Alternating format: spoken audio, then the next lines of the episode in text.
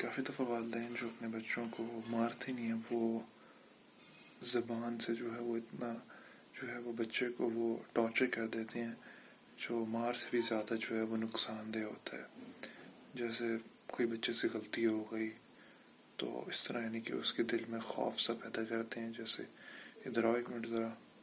یا اس طرح کہتے ہیں باتیں کہ ایک منٹ میری میری آنکھ میں دیکھو، جو میں تم سے بات کر رہا ہوں۔